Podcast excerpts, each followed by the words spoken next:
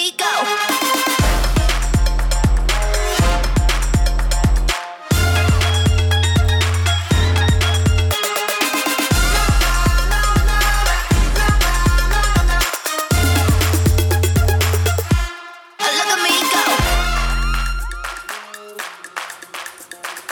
apa khabar semua? Salam sejahtera bertemu kembali dalam satu lagi edisi Berbulu dengan Ben. Dan hari ini hari yang sangat uh, suram, muram, um, tak berapa nak ceria lah disebabkan kemaluan yang dirasai oleh fan-fans yang bukan fan Liverpool, uh, Spurs ataupun Manchester City kan. Tapi masih bangga memakai jaket uh, walaupun kena bantai tujuh biji dalam dua game berturut-turut kita masih lagi bangga lah. Apa pun aku tidak kesorangan hari ini. Aku ditemani oleh dua tetamu istimewa. Yang satunya adalah seorang raja di TikTok juga. Ramai kenal dia.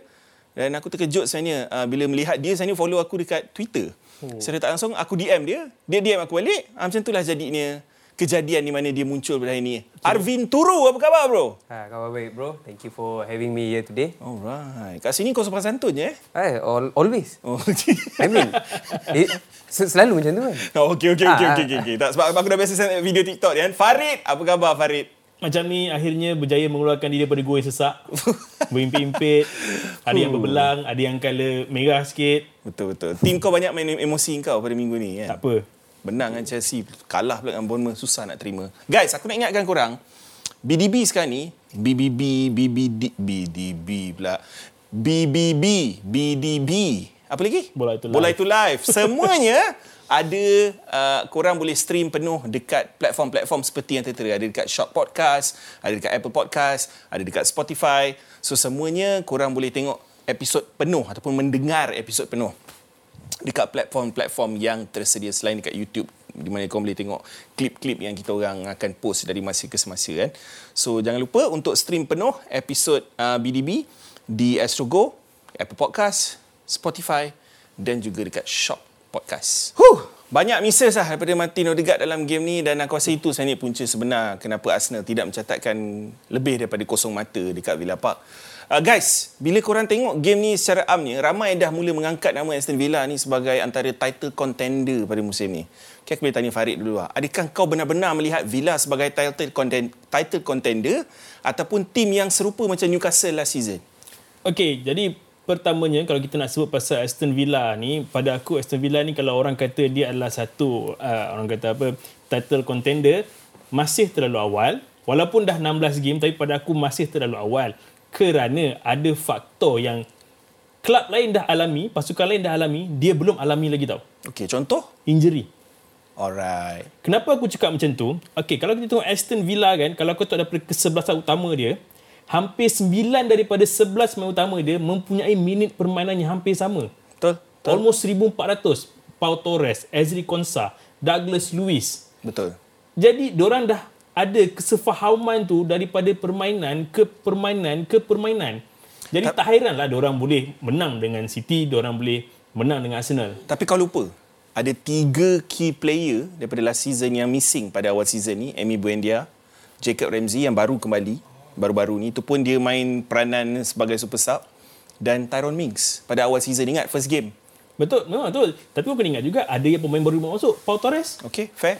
Kau tak boleh nak nafikan walaupun okay, let's say pemain yang penting pada last season tak semestinya akan menjadi pemain yang penting pada musim ini. Betul? Kalau penilaian Unai Emery melihat kepada kesebelasan yang dia ada ni mampu memberikan satu persembahan yang stabil dan juga boleh uh, bermain bola sepak menurut filosofi dia sendiri, hmm. Tak ada masalah pada aku. Maksud kau dia punya quality replacement dia like for like lah. Betul. Secara tak langsungnya. Turu, Aston Villa di mata kau. Adakah kau benar-benar melihat orang ni macam tak cukup depth untuk compete untuk title sebab ramai kata title sebab bagi aku top 4 fair lah aku nak cakap kan sebab berapa baru baru berapa game je.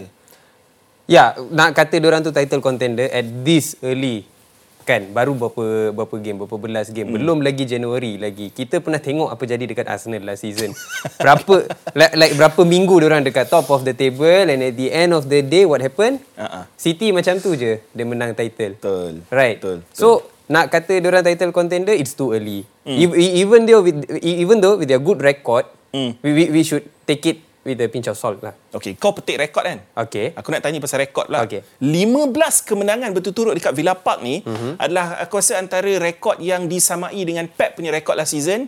Uh, last 10 game, dia menang back to back to back to back mm. 10 game untuk menang title last season dan termasuk 5 game awal pada musim ni, mm. 15 kemenangan berturut-turut. Benda ni juga pernah dilakukan oleh tim seperti Liverpool yang ketika tak silap aku 19-20. 19 du- 2018-2019 kau menang 7 game. Lepas tu the whole season lepas tu kau menang Ah, sampai 28 game baru dia ada macam tak silap aku 24 hmm. game kau menang berturut-turut kat Anfield kan. Betul. Sebelum seri dengan Burnley tu. Hmm. Lepas tu kau go on another streak unbeaten untuk 3 and a half years. Itu mental lah. Itu mental. Tu Villa tak boleh nak sentuh. Betul-betul Tapi kau faham tak? Dia, lah. dia dah letak diri dia dalam kategori tu seawal season kedua Unai Emery. Tapi kalau kita nak cakap, kalau kita nak ambil petik tempoh demi tempoh ni pun kan, daripada awal musim berapa banyak lah title contender kita nampak. Spurs title contender. Yes. Brighton title contender. Oh, Roberto Di Zerbi punya orang ni akan bermain bola sepak dengan baik dan akan mengejutkan. Saya silap dia orang akan berada di tempat kedua musim ni. Berapa banyak fans minta Roberto De Zerbi dekat Manchester United? Tapi turu, Diorang menang back to back dengan City dan Arsenal bro and kau tengok tak game macam mana diorang dismantle Yeah, sebab- Man City. Okay. Sebab tu aku cakap. Diorang ada core player yang berpegang pada prinsip Unai Emery tau. Kalau kau tengok betul-betul game ni kan, game Arsenal, game City kan, uh, lawan Aston Villa, pemain-pemain Aston Villa pada aku melakukan tugas dengan secukup rasa. Hmm. Dia tak berlebih-lebih. Okay. Setiap shot yang dia ambil, Hmm. gol. Taklah, Abing taklah setiap shot. Tapi kalau kita tengok statistik dia, XG dia melebihi daripada apa yang gol yang dijaringkan. Betul, betul, betul, betul. And macam uh, lawan Arsenal kan, siapa skor McGinn eh? Uh, John McGinn John score McGinn kan? awal. Dia Ah, tak buat benda yang merepek. betul. Kalau pemain lain, con- contohlah kan, contohlah kalau ada Bruno Fernandes kat situ kan, dia akan buat benda pelik. Dia akan track back di sana. Tapi tak, John McGinn, satu tap, terus try. Fair. So gandingan McGinn, Kamara dengan dengan Douglas Luiz tu satu benda. Tapi turu yang aku nak tanya kau kan. Tim yang menghalang City, aku tak pernah tengok dalam last two season mana-mana tim yang menghalang City untuk mencipta peluang selepas minit ke-11. Mana-mana perlawanan. Dalam game City lawan Aston Villa tu, lepas minit ke-11, City langsung tak ada XG. Zero XG hmm. dari segi penciptaan peluang. Adakah itu satu tanda barangkali yang Unai Emery Ball ni boleh pergi jauh? So, daripada tadi kita borak pasal Aston Villa as a club. Okay, kita borak pasal player. But nobody touch about Unai Emery as a tactician. Kan? I really rate him highly. Saya, saya respect sangat pada Unai Emery. He, he even has a own competition named Ah. after himself. Okay? Kan? Unai Unai Emery League. Betul, betul, betul, kan? betul. Dia dia repeated dengan apa Sevilla dulu. Dia pergi dekat Villarreal. Of course, every Manchester United punya fan tahu apa jadi dengan Betul. Villarreal in the apa UEL punya final. He is a master tactician. Betul. Even dekat PSG pun he has the highest win rate among all the other managers even though Laurent Blanc orang punya best manager lah. He has the highest win rate Hmm. Yeah. there. So sekarang ni dekat Aston Villa daripada tadi apa yang saya dengar okay player this uh, apa tu club this. But nobody touch about Unai Emery. Very surprising lah. Tak nak sentuh. Tak, Ah. ah. Bau tak sempat. Okay, Ah, ni. nak nak pergi. Okay. So, kalau kita tengok Unai Emery, dia pegang Aston Villa sekarang. And then we look at how he stopped City that day and then one of the goal that came from apa playing from the back. Itu satu fra- satu phrase yang semua orang cakap Ten Hag akan buat. Hmm. Okay? But I rarely see that. Okay. But Unai Emery immediately showed that. Faham. faham. Aku nak sambung lagi lama sembang pasal Aston Villa ni tapi macam biasalah masih tidak mengizinkan disebabkan kita ada seorang dekat kat London tengah standby sekarang ni. Uh, nama dia Eli Famira dan dia tengah standby untuk BDB di London. Silakan Eli.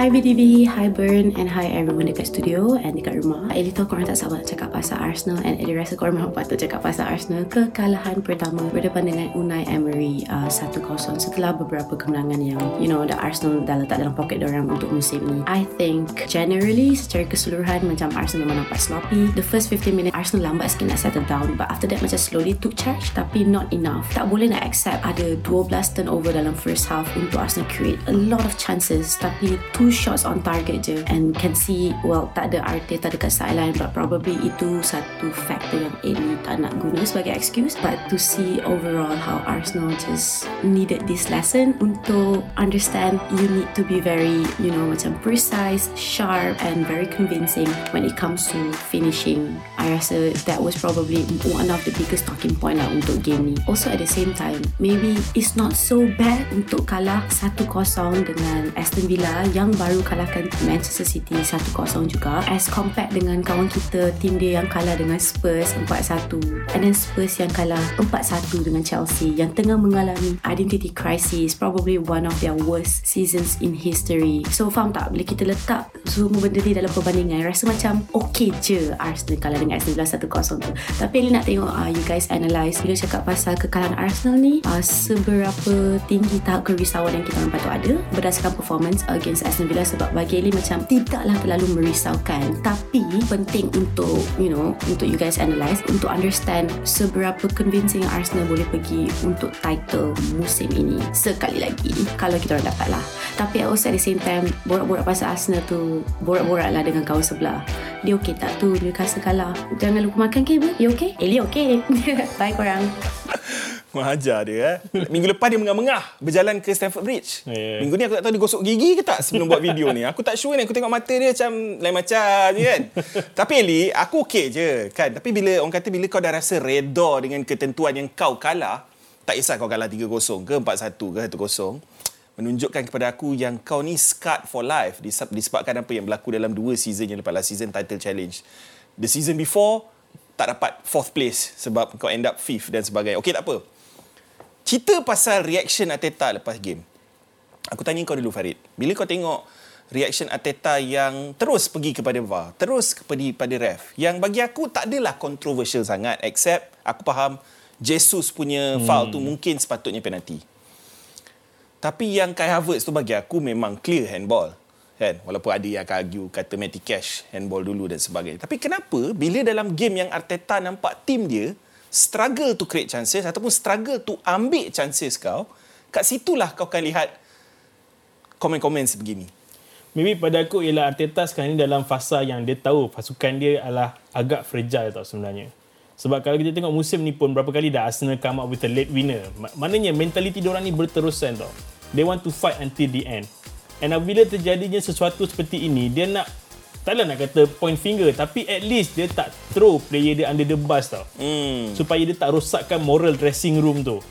And then ini aku rasa satu eva- evasive tactics daripada dia dan aku bersetuju dengan kau yang sebenarnya pada aku aku tengok game tu pun aku rasa sebenarnya okay Jesus ni sepatutnya dapat penalti. Betul. Betul sebab okay to be fair last season masa yang Odegaard tolak uh, siapa lah untuk gol United tu uh, untuk gol dia tu ada foul tu and then orang asyik persoalkan kenapa nak tengok video dalam slow mo. Okey, faham, faham. Okay, but tapi kali ni this is the point of slow mo. Hmm. Supaya kau boleh nampak sebab itu tak ada attempt langsung untuk play the ball daripada player Aston Villa. Betul. Dan itu sebenarnya penalti dan uh, untuk insiden melibatkan Kai Havertz dan Matty Cash juga sorry to say aku rasa bola memang kena Kai Havertz dulu. Hmm. Dekat dia punya lower elbow. Betul, nampak Ah, sebenarnya. nampak nampak.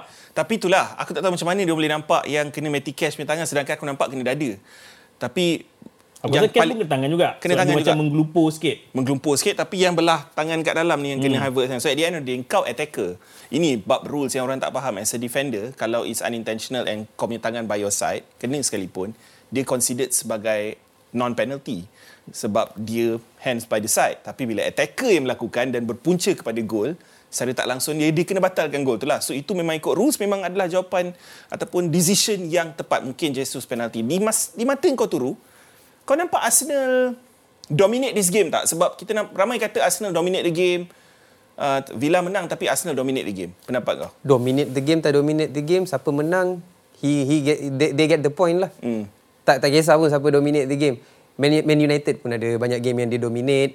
City pun uh, ada beberapa game yang dia pernah dominate and kalah. That, does it matter? Tak. They they have to respond in a different game lah better mm, in a way. Lepas tu bila borak pasal VAR and then Arteta complaining, okay, saya faham yang season lepas pernah ada certain decision yang apa went against Arsenal buatkan orang hilang title. Okay, antaranya masa lawan Brentford. Okay, ada satu goal offside tu katanya uh, player Ivan tu nama goal, aku ingat lagi. Siapa? Yep. Ethan Pinnock. Okay, dia, Ah. dia dia tu tengah offside. Dia dia tu kacau laluan bola uh, and then apa Ivan, with play lah. I, Ivan Tony score. Uh, sepatutnya VAR review bagi offside tapi tak dapat. So eventually cost the title for them. Okay lah, fair enough lah Arteta. Tapi berapa lama hang nak teruskan blame VAR? It has been going over and over and over. So at this point, bila Arteta makin banyak apa komplain pasal VAR, fan pun sama-sama buat benda yang sama. Hmm. Okay, you can go on every social media platform. Okay, every Arsenal game there will be a fan complaining, oh VAR kenapa tak bagi ini, VAR kenapa tak review itu. Fan pun dah makin ikut perangai manager. Sekarang ni fan ataupun siapa-siapa lah tak letak accountability pada manager.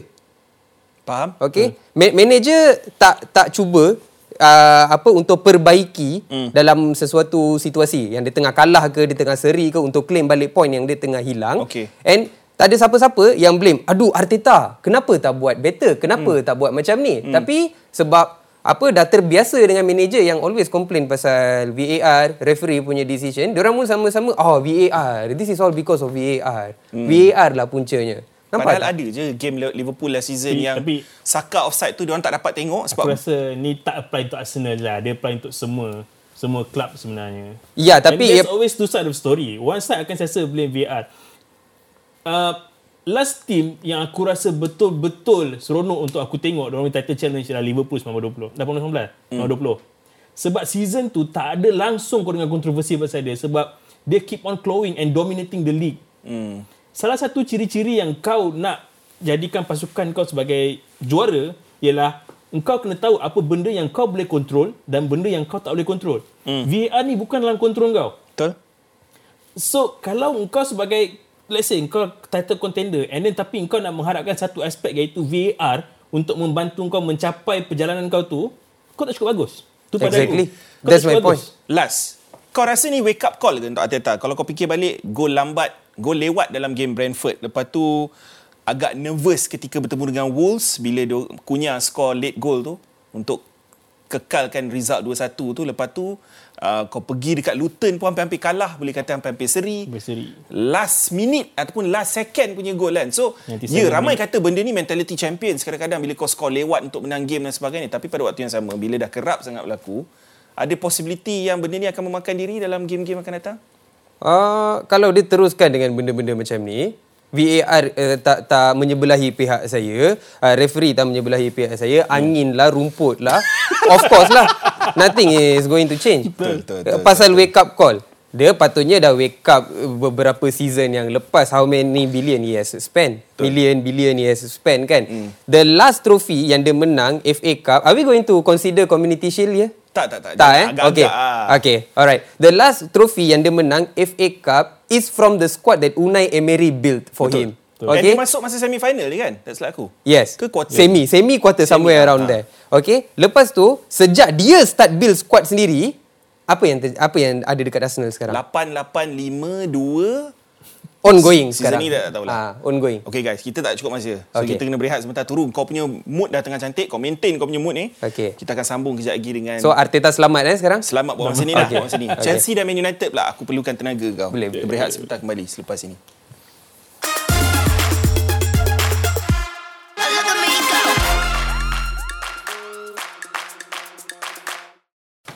Everton dan Dashball dah aku rasa sekarang ni boleh dikatakan dah integrate 100%. Sebab kalau last season kau nampak dia slowly-slowly cuba untuk dapatkan identiti dia. Sekarang ni hampir pasti bila kau tengok corak permainan dia orang, dia orang betul-betul strong at the back, low block, transition game dengan adanya main sayap macam Jack Harrison, Dwight McNeil. Tak kisah tak ada bola.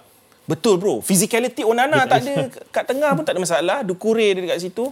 Macam ni kau nampak kau first and foremost Everton punya mentality lagi-lagi selepas di dibuang apa dipotong 10 mata. Seolah-olah dia orang nak membuktikan sesuatu. Betul. They have a point to prove. Dan bukan saja Everton, malah fans orang sekali. Sebab akan, akan ada dakwaan baru tau. Yang mana walaupun diorang dah uh, breach dia punya rule. Financial fair play dan juga uh, profit and sustainability rule. Diorang dah breach. Tapi ada klub lain yang tak breach, relegate. So akan ada claim daripada klub yang tak relegate ni eh, um, club yang relegate ni, kenapa Everton boleh main macam ni tapi dia uh, breach this rule. Betul. So kita orang nak compensation. Hmm. Antaranya Leeds, uh, Burnley. Betul. So ini kemungkinan lagi akan menolak lagi lah keuntungan daripada club Everton ni lah. Tapi pa- pada aku sekarang ni kan, apa atmosfera yang berada pada Everton ni kan ialah like it is us against the world. Hmm, hmm, hmm. Diorang fighting all the way out. Aku nampak game yang uh, game ni Chelsea ni uh, Chelsea lawan Everton ni, diorang main fight all the way out. Tak ada Hmm. mengalah even one second sekalipun. Betul. Even diorang punya speciality iaitu off the ball movement, diorang tak possess. Hmm. Diorang tak possess game ni aku rasa. Diorang macam biar aje. Tapi they hit at the clutch mark tau. Betul. Bila sampai waktunya, time tu lah kau hit. Don't buat benda yang mengarut, hit macam tu. Hmm. Okay, kita tengok dulu Turu. Ada satu grafik yang kita nak share dengan korang berkaitan dengan macam mana performance Everton dalam 4 game selepas diumumkan mereka dipotong 10 mata. Okay fine, dia kalah dengan Manchester United dalam game yang aku rasa diorang banyak cipta peluang sebenarnya. Cuma kerana wonder goal Garnacho dalam masa seminit beberapa saat yang mungkin buat diorang sentap sikit dan pada waktu yang sama diorang tak boleh nak bangkit semula. Tetapi selepas ni kau tengoklah result diorang away menang kat Forest. Menang dengan Newcastle 3-0 tu kau hajar. Lepas tu uh, siap Pickford boleh Bergaduh. clean sheet. buat cek pasal pula dengan Bruno apa semua kan. Lepas tu Everton uh, 2-0 dengan uh, Chelsea yang paling latest yang kau cakap, diorang seumpama diorang fight daripada Betul. first sampai Yep. last minute. True. Apa pendapat kau tentang Everton this season di bawah Sean Dyche ni? Sebab kalau ikutkan, kalau diorang tak kena potong 10 mata, diorang dah 23 mata sekarang. Exactly. Top 10 tau. Number 10. Oh, exactly number nombor 10. Yes. So, okay. Everton ni ni Chelsea. okay. So kita ada Sean Dyche dekat Everton. Professional in keeping a bottom table team in the league Betul. to sustain. Okay, kita pernah tengok dia buat dekat Burnley. Betul. Okay. Uh, 10 tahun dekat Burnley, 6 consecutive season, dia duduk dekat EPL. So, he's going to do the same thing over lah dekat Everton. Cumanya sekarang dia ada apa? Macam orang kata kena nerf. Dah in gaming term. Ah, Okay, kena okay, nerf. okay. Okay, kena kena tolak 10 point. So you have to start from the bottom. Ah, Lepas tu bila dah kena potong 10 point tu, mestilah kita expect okay, diorang ni tengah marah. Next team ni mesti kena lau. And next team was Manchester United. Hmm. Masa tu saya ingat ah habislah MU ni. Main pula dekat away. Tapi early lead yang Garnacho bagi tu Hmm. Dah bagi advantage dekat Man United. They will be a little bit down morally. Okay. Too early bro. Hmm. Betul, betul, Berapa betul. minit tu? Kena kena gol. tak Mesti sampai diorang tak sampai 2 minit pun. Ha. Saya baru tengah on laptop Estrogo. Okay, baru on laptop. Selalunya saya ada ada lah siapa semua kan. Eh? Baru baru. baru eh, Pandai dia, eh. pandai dia. Ha. Ha, tengok guys Estrogo. Bodek guys. dia kuat lah. Alright. So saya saya saya baru nak makan jajan saya tu. Eh, lipat gol. Goal, goal of the season nak tu orang cakap. Ah, ah. okay. Anyway, Puskas apa bagai kan Yes. Okay kita move on uh, aku kita nak- move on. Aku rasa Chelsea adalah topik yang lebih menarik pada ketika ini Kerana Aku rasa dah hampir Setiap selang 2 minggu kita akan sembang Chelsea lah Sebab dia dah kembali kepada position dia last season Which is ramai fans Chelsea sendiri takkan jangka dengan Spending 1 bilion tu tolak tepi lah hmm. Sebab kita Aku rasa benda ni dah memang dah dikecohkan sangat Dekat semua media kan tapi kau kena berbalik kepada benda ni apabila Pochettino buka mulut dia lepas game bro. Boleh cakap statement yang aku rasa aku kena duduk dengan Lawrence Stewart dengan Paul Winstanley balik. Nak kena tengok kita kena buat transfer lagi. Gila apa buat transfer lagi? No, 1 eh, billion bro. No, actually, it's a good thing. Okay, Pochettino is doing that. So apa? Dia tunjuk yang dia, dia ada karakter yang demanding. Okay, dia tengah kalah. Dia tengah nombor berapa sekarang? 12, Dekat Liga? 12. Nombor 12. 19 point. Okay, 19 point. Even even though dah spend banyak-banyak macam tu. Okay, but still dia dia tunjuk, okay, I need more money. Give me some more players. Okay, but my point is, apa structure kau? Kau kata ni project. Tapi kalau project kau, setiap seminggu, dua minggu kau cari wonder kid, wonder kid, wonder kid, wonder kid, mana keseimbangan kau dalam squad ni? That's where I'm coming. Okay, dia demand duit. Lepas tu kalau dia dapat lah player dia sekali pun Januari nanti. Boleh ke dia prove better? Okay? Okay. So, who is Pochettino dekat sini? Okay, look at this track record. Dia tu siapa? Dia tak adalah uh, pedigree orang kata sebagai... Kan? Apa apa keyakinan Todd Boehly hire dia untuk manage a broken Chelsea team? Sebab dia adalah seorang manager yang boleh develop young players. Dah terbukti benda tu dekat Spurs dulu. Maybe maybe dia nak beralih arah daripada Chelsea yang sentiasa uh, buying and sacking play, sacking manager and then buying and then maybe Todd boleh nampak sebagai Pochettino ni adalah satu long term project yang mana aku nak kau develop player kita sendiri. Itulah yang Benda. Chelsea silap. Selama ni, they have been a success-driven club. Manager comes in, Menang trofi, simpan. Tak menang trofi, keluar. Betul. Come in someone new, menang trofi, simpan. They've been doing that. Mm. Tapi tiba-tiba sekarang, nak trust the process.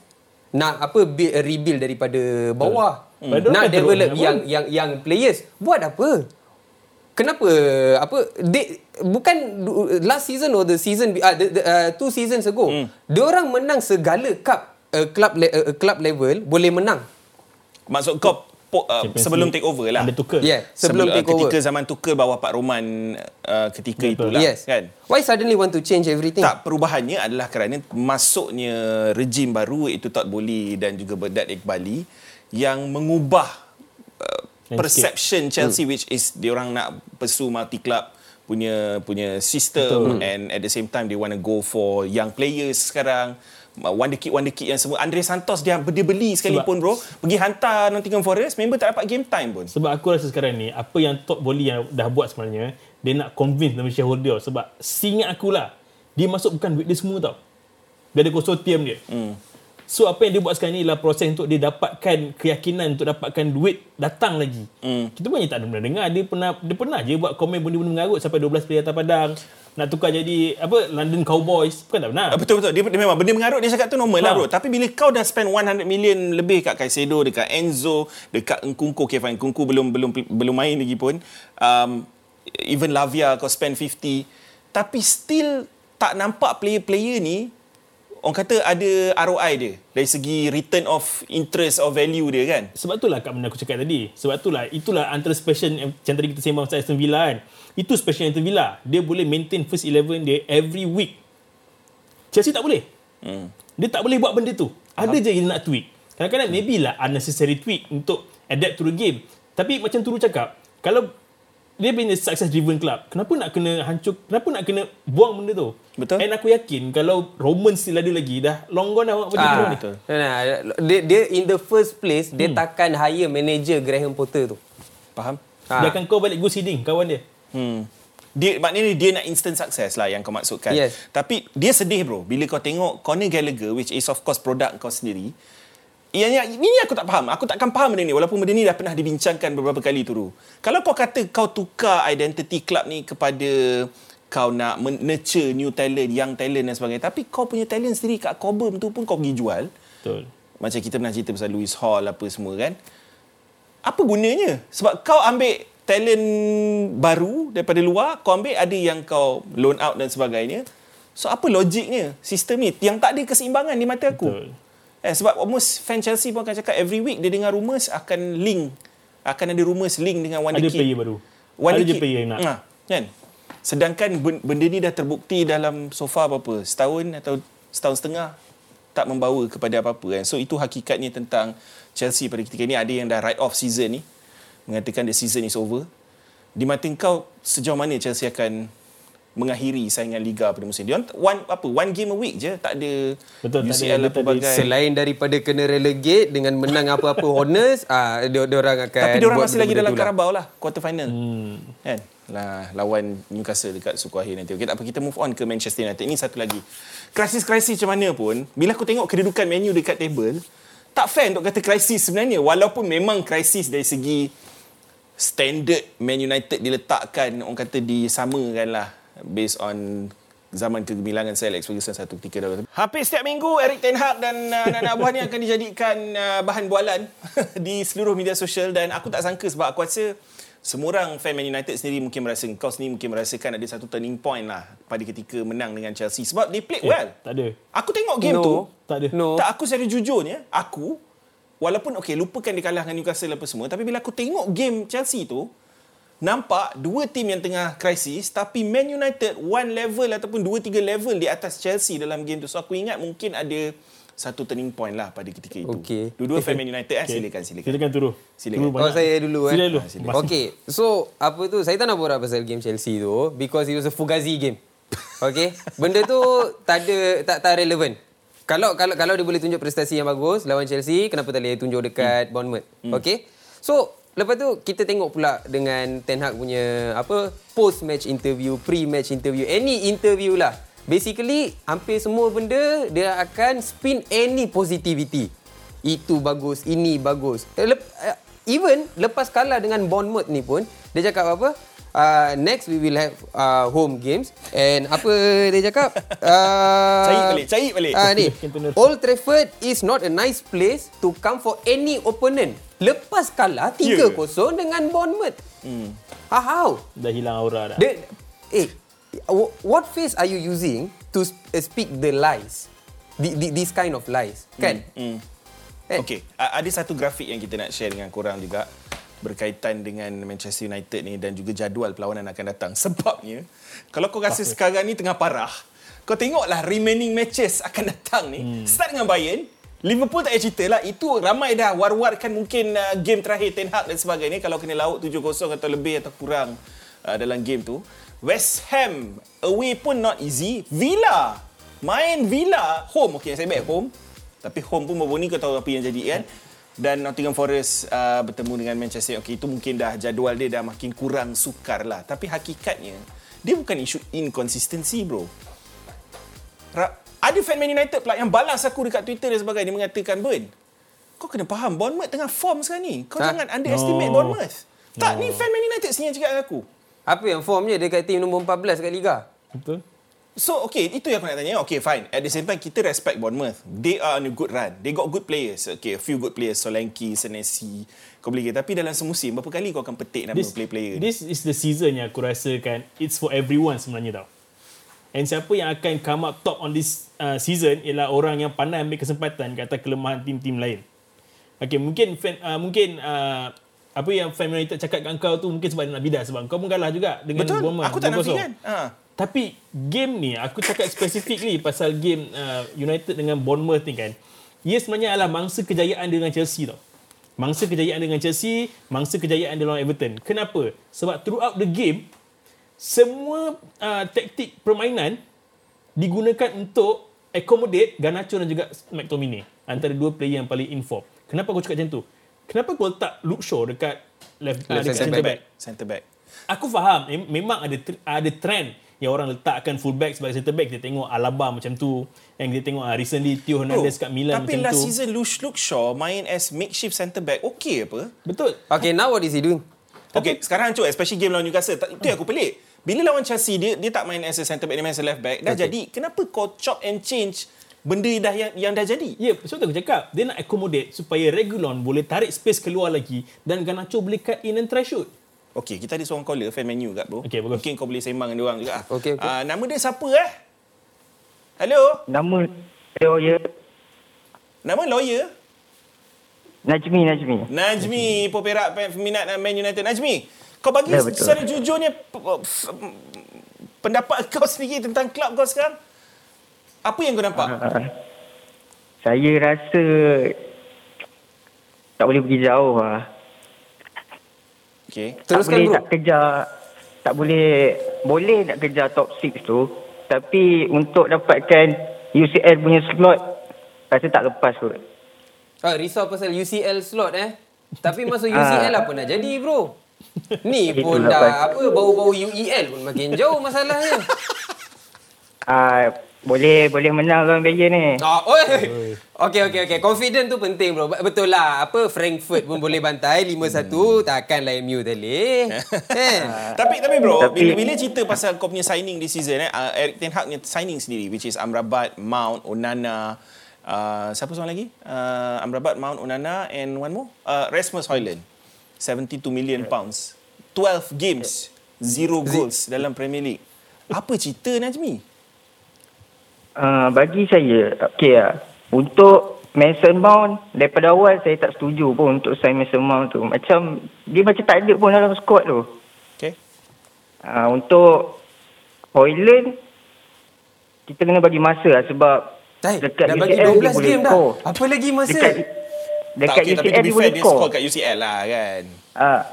Okay. Lepas tu Amrabat, Amrabat form dia uh, untuk ada certain game dia boleh pergi, ada certain game dia tak on form. Okay. Tapi kalau ada certain game tu intercept dia semua okey. Faham, faham. Najmi, Ah. aku saya- appreciate kau call kita orang bagi point kau. Jangan serik lain BDB. Aku nak sambung balik apa point-point kau ni dengan... Boleh Farid boleh Turun. boleh bagi cakap jelas tak? Ah, boleh apa dia? Saya nak tanya lah, kenapa Ten Hag ni dia boleh start Martial instead of gunakan Hoyland. Okay, good point. Terima Ah. kasih. Okay. Itu yang aku pelik kak. Sebab ingat tak game Newcastle di mana Martial angkat tangan apa semua bergaduh dengan hmm. Ten Hag. Lepas tu keluar pula statement dekat media yang 50% of the dressing room tak support Ten Hag. Baru ni, pre-match sebelum Bayern ni, McTominay keluar. No, we all support Ten Hag. Aku confused lah bro. Apa cerita sebenarnya Tak, dalam bilik cakap Man U ni dengar boleh percaya jangan sebab dia cakap benda sama pasal Ole eh. exactly the same thing. Dia macam skrip eh? Ah dia macam skrip dia akan simpan. Okey inilah masanya aku nak tweet benda ni, ni. minggu ni turn kau. Kau sikit good, kau cakap benda ni. Ah. Tapi kenapa sampai bengang nak nak nak nak apa nak halang media masuk lah pelbagai. dia, dia macam ni lah pada aku. In a nutshell kan, Manchester United tak pernah meletakkan diri diorang dalam keadaan macam ni selama ini.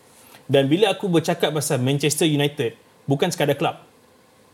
Jurnalis, koresponden, mm. stakeholder, even sebagai peminat kita sendiri pun kita tahu macam mana nak react. Apa lagi reaction yang kita nak berikan selain daripada mencari yeah. salah.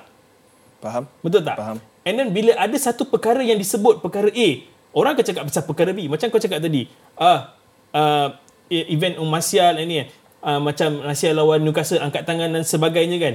Tapi kalau bukan dia, siapa? Kalau bukan kalau Rasmus Asyik Hoyland lah tu yang dimaksudkan. kalau Asyik nak mundur jadi Hoyland bukannya bag, turut bagus ke Rasmus Hoyland? Double O 12 bro.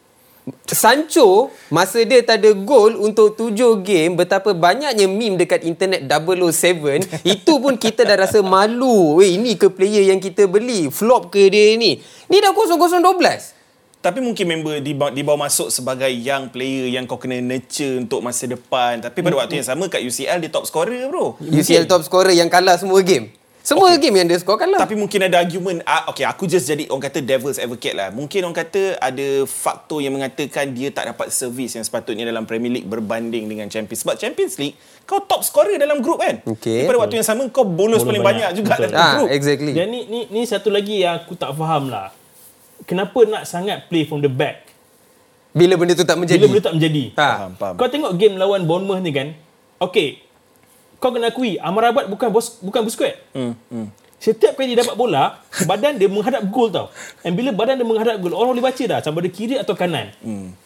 So, senang untuk Justin Kluivert, senang untuk Marcus Tavernier buat kerja. And Antoine Semenyo Ha, Tak aku tak simple. boleh belah Yang kau samakan dia dengan Sergio Busquets Tapi tak apa Amrabat Okay. bukan Sergio Kita Busquets. anggap itulah punchline Kan? untuk story Ha. Crisis Clubs dalam segmen kedua ni. Okay guys, kita akan berehat sebentar guys. Ada satu lagi segmen sebab nanti kalau aku tak sembang orang kata, kalau aku sembang terlalu banyak orang kata aku bias. Kalau aku tak sembang langsung kata aku lari. So kena cerita belah pasal Newcastle United. Uh, crisis ke kalah dua game tak tahulah. Bolos tujuh gol bagi aku crisis. Kita akan bincangkan sekejap lagi. Jangan ke mana-mana. Okay.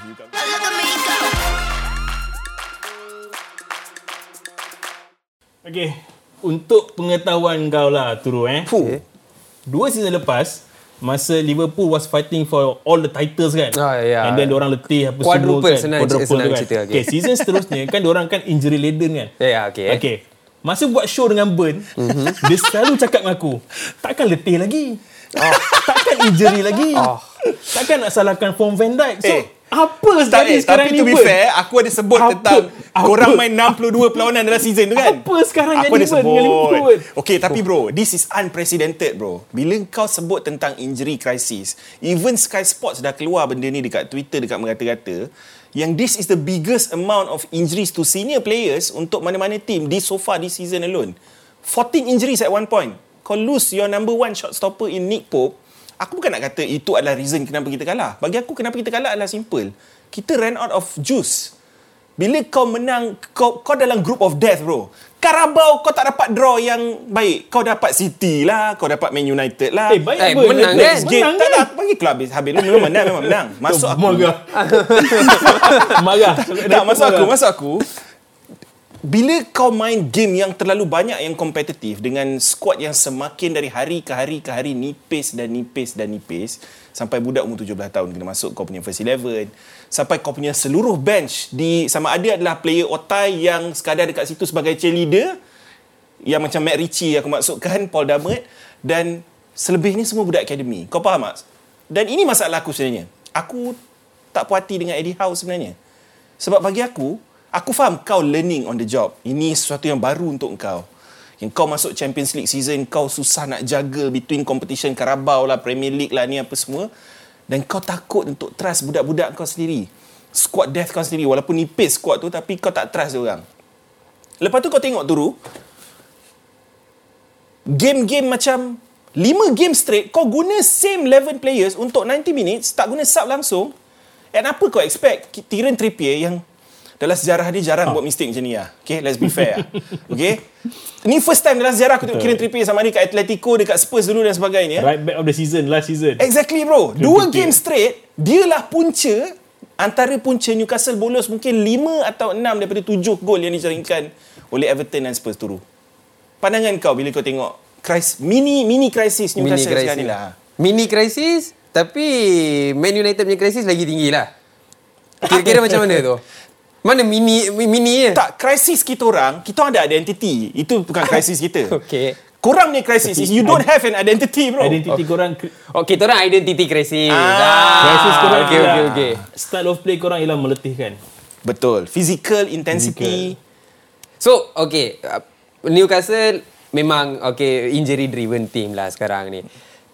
Kieran Trippier pun hari tu bergaduh dengan fan. Ah, Pasal dia, do you know how many injuries we Masa have? kalangan Bournemouth kan. Ah, fair, fair, fair enough. Okay. Tapi Eddie Howe have to step up lah. Betul. There are other teams also. Ini aku tak faham Eddie Howe. Ah. Baru keluar, club release eh. Dubravka kena suntik sebab masalah bahu. Dia dengan Pop dua-dua masalah bahu. Tapi kau mainkan dia juga dalam... Kenapa kau tak trust Karius? This is nothing new Ah, lah. Carious. okay, never mind. One Move- game move bro, move one move game. This is, Ah. this is nothing new lah. Uh, untuk ambil injection apa semua nothing new lah. Benda biasa, Tapi aku faham. Untuk counterbalance keadaan atas padang tu kan. Cuma pada aku, mu- mungkinlah musim ni memang dia terkejut lah. Hmm. Sebab of course, bukan setakat injury laden je. Apa yang berlaku kat Sandro Tonali juga totally unexpected. And Betul. pada aku, bukannya within your grasp, bukannya kontrol kau, bukannya dia buat salah tu masa dekat Newcastle. Betul. Dia buat salah tu back then. AC Milan. Dia kau Ha. bayangkan eh, dia ibarat kita dimasukkan dalam group of death tanpa sebarang signing this season. Cuma yang main sekarang ni Valentino Livramento je. Barnes injured, Tonali tak ada, Luis Hall tak dipercayai. So, Okay, move, moving forward lah Ben. Macam dengan AC Milan. wish tough game, tough game. Sebab aku merasakan Milan home. pun baru kalah hmm. last game dia orang. Oh, Luis Muriel punya gol. Luis Muriel Atalanta um, and diorang semakin jauh daripada kedudukan uh, top of the table pada ketika ini so aku rasa diorang pun akan datang dengan kepercayaan kalau diorang menang dekat St James Park PSG seri atau kalah tak silap aku diorang still boleh layak hmm, dia masih okay. lagi open antara empat-empat tim sekarang ni tetapi itulah yang aku malu satu benda je lah sebab dua kali aku nampak play-play Newcastle koyak yang aku rasa tak perlu pun sebenarnya kau dah nampak si Jordan Pickford menganjing kau. Dulu kau menganjing dia. So bila orang menganjing kau relax je lah. Kau buat tak tahu kau dia kau belah je lah. I mean dia. kat situ lah yang masalahnya kita nampak mentality dia orang tu tak berapa kuat lagi-lagi bila game away. Dengan Pickford macam tu semua pun kor- korang dah boleh koyak, dah boleh bergaduh. It clearly shows when you are at an away match, you are not mentally prepared. betul, Sebab betul. itulah banyak kalah dekat game away. Berapa banyak game away dia orang dah kalah setakat ni? Weh, Newcastle antara form paling buruk dalam dalam Match away, betul. Away. Ha. Tapi Turu, kita ada satu tim yang boleh kita angkat sekarang ni. Angkat. Is Liverpool. Aduh. Lihat. Nak balik dulu boleh? tak suka saya pasal Liverpool eh. Kena angkat tu masalah dia. kena angkat, kena angkat Kena sebab angkat. bagi aku Kena hadap lagi. Aduh. Itu sabar hujung minggu Okay, ni. good point. Ah, next game Ah. kau ni. Harap 18 hari bulan boleh ambil MC lah. Okay, to be fair, mentality mentality monster sahabat, kau fikir secara realistik eh, this season, berapa banyak game Liverpool main dengan 10 players, they end up winning. Aku ingat lagi dekat St James Park. Walaupun mendominasi mereka untuk sekitar 81 minit, Darwin Nunes buat benda yang dia tak pernah buat lagi dekat mana-mana game selepas itu. Kan? Lepas tu kau take this game for example, 70 mi- 75 minutes Liverpool tak main bagi aku Crystal Palace lah better team. Tapi Okay, okay, keupayaan kau untuk switch dalam sekelip mata untuk score two goals dengan substitution masuk Harvey Elliott apa bagai. Ni pada aku macam kita kita pernah cakap pasal benda ni, management ah Klopp ni macam mana kan. Pada aku, okay, kalau nak kata dia mentality monster kan, aku of course aku lagi prefer team yang dominant dulu. Tapi the intensity sekarang ni dah a bit tone down sebenarnya tau. Dia tak buat secara excessive. Why kau nak menang sampai 5-0 padahal kalau 2-0 pun kau dah boleh menang. Dia tak Betul, dia betul, tak nak riskkan benda tu lagi tau. Betul, faham? And Ya, masa ada apa masa UCL yang uh, Liverpool nak quadruple tu. Hmm. Uh, apa uh, all out nak menang semua game dekat group UCL for what? Okay. One last question sebab kita kena move on lepas ni. Mo Salah 200 goals total untuk Liverpool, 150 dalam Premier League saja. Ini satu soalan untuk kau turun last eh. Bayangkan AFCON ni, AFCON. Okay, Coming oh, okay, up. okay, AFCON, okay. No Mo Salah dan dalam game tu ada sedikit kebergantungan kepada Salah punya goal dan assist juga kan. Okay. Kau rasa diorang akan struggle dalam 4-5 game tanpa Mo Salah? I mean,